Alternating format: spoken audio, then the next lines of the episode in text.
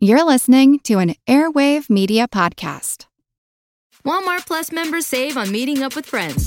Save on having them over for dinner with free delivery with no hidden fees or markups. That's groceries plus napkins plus that vegetable chopper to make things a bit easier. Plus, members save on gas to go meet them in their neck of the woods. Plus, when you're ready for the ultimate sign of friendship, start a show together with your included Paramount Plus subscription. Walmart Plus members save on this plus so much more. Start a 30-day free trial at walmartplus.com. Paramount Plus Essential Plan only. Separate registration required. See Walmart Plus terms and conditions.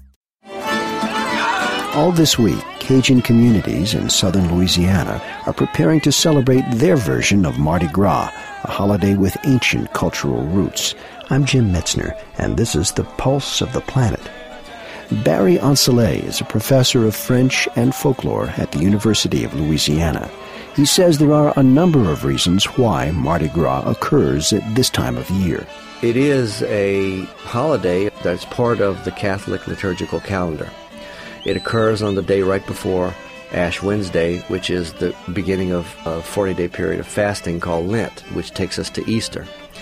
But there were older practices that even preceded Christianity in Europe that were already very similar to what we now see happening in the Mardi Gras.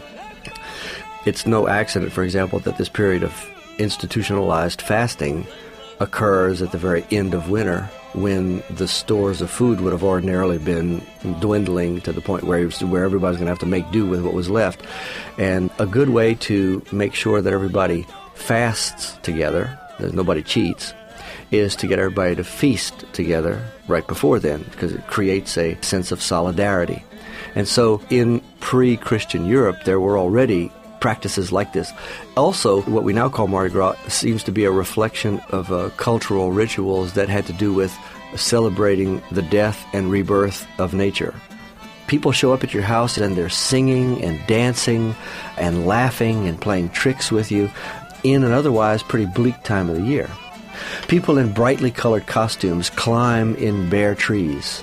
It, they become essentially living blossoms.